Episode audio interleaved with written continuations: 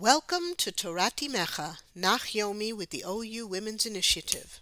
My name is Leah Herzog, and today we will be studying Sefer Amos, Perek Zayin, the Book of Amos, Chapter 7. In Perek Vav, Chapter 6, Amos continues to rebuke Bnei Israel for their pursuit of wealth and hedonistic pleasure. Their luxurious lifestyles are built on the backs of the poor and a corrupt legal system. They lie on beds covered with ivory, revel in their wine and their scented oils, and engage in licentious behavior. They ignore the poor and have their turned their backs on Hashem.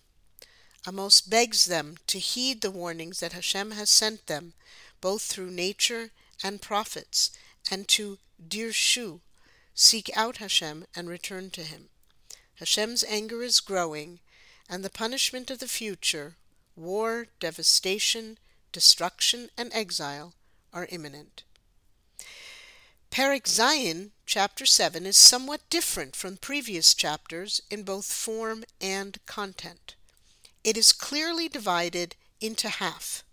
The first half is a nevuah, a vision, but the conversation is more between Amos and Hashem. Amos is simply reporting the conversation to the people rather than speaking to them directly. The second half of the chapter is actually a narrative, conveying a confrontation between Amos and the Kohen Gadol, the high priest at the temple in Beit El. The Milah Mancha, the literary motif that Amos employs in the first half of the chapter, is the phrase Ko Herani Hashem. This is what Hashem has shown me. This phrase appears three times in verse 1, verse 4, and verse 7. Hashem relates what he sees, how he reacts, and then how Hashem explains. Pasuk Aleph, verse 1, relates the following Ko ani Hashem Elokim, v'hinei yotzer govai betchilat alot halekesh, v'lekesh achar gezei hamelech. This is what Hashem has shown me. He was creating a plague of locusts at the time when the late sown crops were beginning to sprout, the late sown crops after the king's reaping. This verse is multi layered, and the listeners would likely hear both the ominous surface message and the larger implications. Amos is picking up where he left off in the previous chapter. Hashem is using nature and natural disasters to warn and punish Bnei Israel and to get them to mend their ways and do teshuvah. The locust will consume the harvest, and since it is the harvest that remains, quote, after the king's reaping, unquote, meaning at the end of the season, there will be nothing left and no time to grow new crops for that year. The punishment is thus twofold the loss of a year's labor and a year's crop, and the famine that follows. Furthermore, the image of a plague of locusts consuming everything was also sure to remind the people of the Makot, the plagues that Hashem used to punish the Egyptians. The parallel, which Amos has raised in previous chapters, is unavoidable. Where once the Egyptians were the villains, were judged by Hashem and punished, now it is Bnei Israel who are in that position. There is also a double entendre in the Hebrew word that Amos uses for locusts. Rather than use the more common word arbeh for locust plagues, Amos uses govai. This word has the same root as the word ligabot, to collect loans. The mida keneged mida, the punishment that is a direct representative of the crime that brought it about, is clear. You loaned money and then demanded payment in ways that were either extortionary or totally unlawful. The Torah tells us that when we oppress the poor and they cry out to Hashem, Hashem will collect on that debt. As a result of their practices regarding the poor, Bnei Israel owe Hashem. He will now judge them harshly and collect on his debt. While part of the job of a prophet is to rebuke the people and urge them to repent, another part of the Navi's job is to intervene and daven on behalf of the people. Moshe, the father of all prophets, sets the standard for davening on behalf of Bnei Israel, despite their sins, despite their deserving punishment. And Amos follows Moshe's example in both language and content. In Pasuk Bet, verse 2, Amos says to Hashem, Ve'omar, Hashem Elokim, Slachna, Mi akum Yaakov, Kikatonhu. And I said, O Lord Hashem, pray, forgive. How will Yaakov survive? He is so small. The name Yaakov refers to both Bnei Israel as a whole, but also to the northern tribes, as we have discussed before. Amos is imploring Hashem not to punish Bnei Israel too harshly. They are small. They cannot withstand the physical or economic impact of famine and certainly not of exile. According to the Chidah's commentary on Amos, saying that Yaakov is katan, small, is also a reference to Yaakov himself and his merit for being so modest. In Yaakov's prayer, before he meets Esav after 20 years, he includes the words, Katonti mikola chasidim. I am too small, I am unworthy, of all of the kindnesses that you have done for me. In his prayer, Amos is referring to the Zechut Avot, the merit of his forefather Yaakov, as well as asking for mercy. And Hashem heeds his prayer, as it says in Pasuk Gimel, verse 3, Nichem Hashem al zot, lo tihiyeh, Amar Hashem. And the Lord relented concerning this, it shall not come to pass, said Hashem. The same thing happens in Psukim Dalet through Vav, verses 4 to 6. Amos has a vision of destruction, this time in the form of a huge conflagration. And he intercedes with the same words, But Yaakov cannot survive this, he is too small.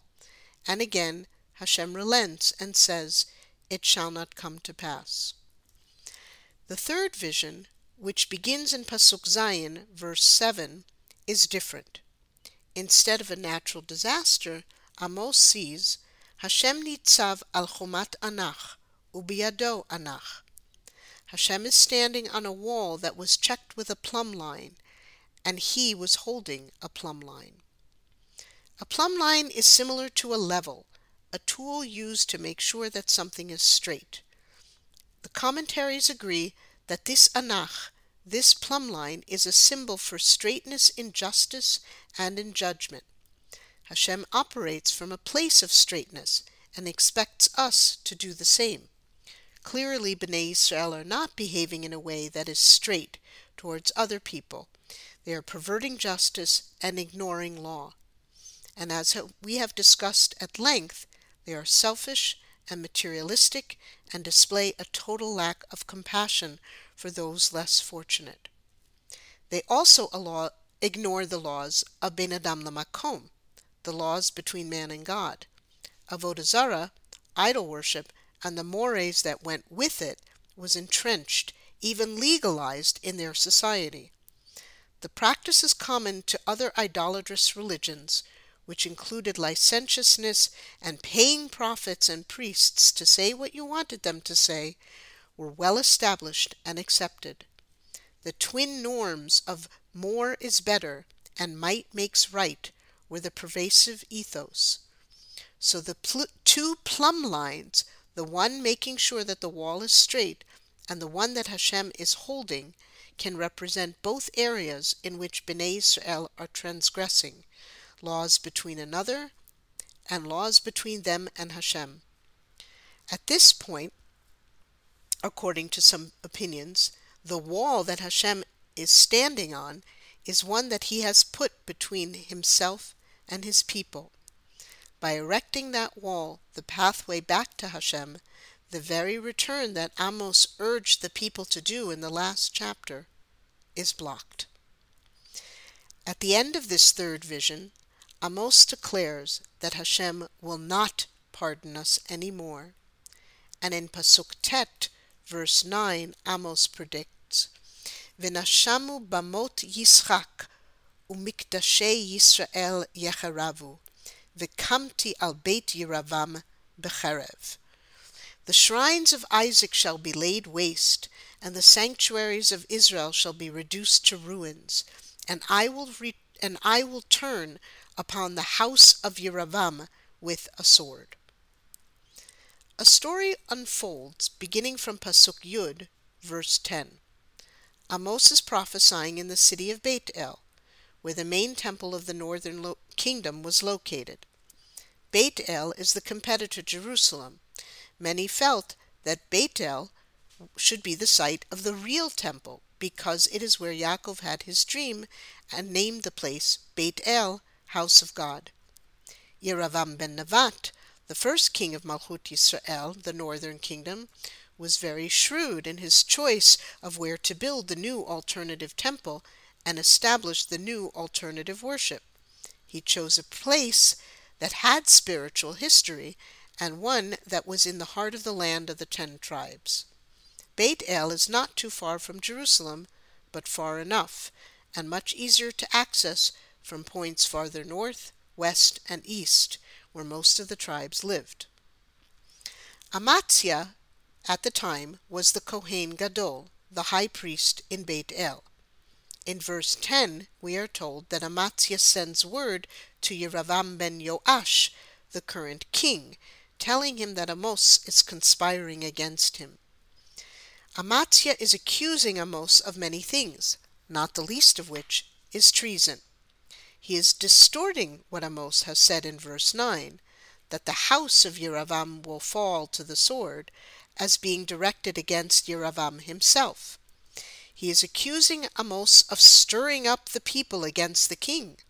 Perhaps people who are disgruntled with the king will use Amos's words as an excuse for murdering the monarch.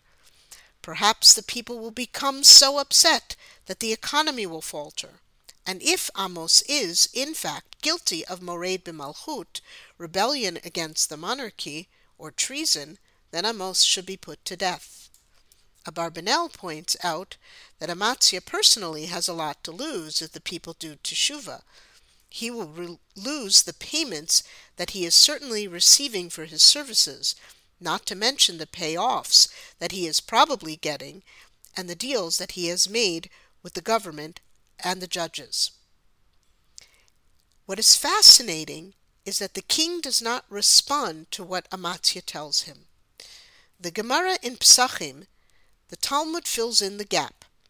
When Yeravam hears from Amatzia, Yeravam says, It is impossible that this tzaddik, this righteous man, intends treason, and even if he said what you accuse him of saying, he says it only because Hashem has commanded him to do so.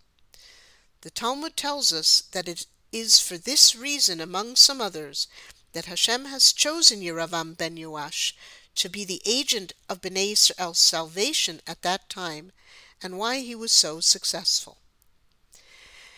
In the absence of the king's intervention, Amatzia says to Amos in Psukim Yud Bet and Yud Gimel, verses 12 and 13, Chozeh, lech berach lecha el Eretz Yehuda, ve'echol sham lechem, ve'sham tinave.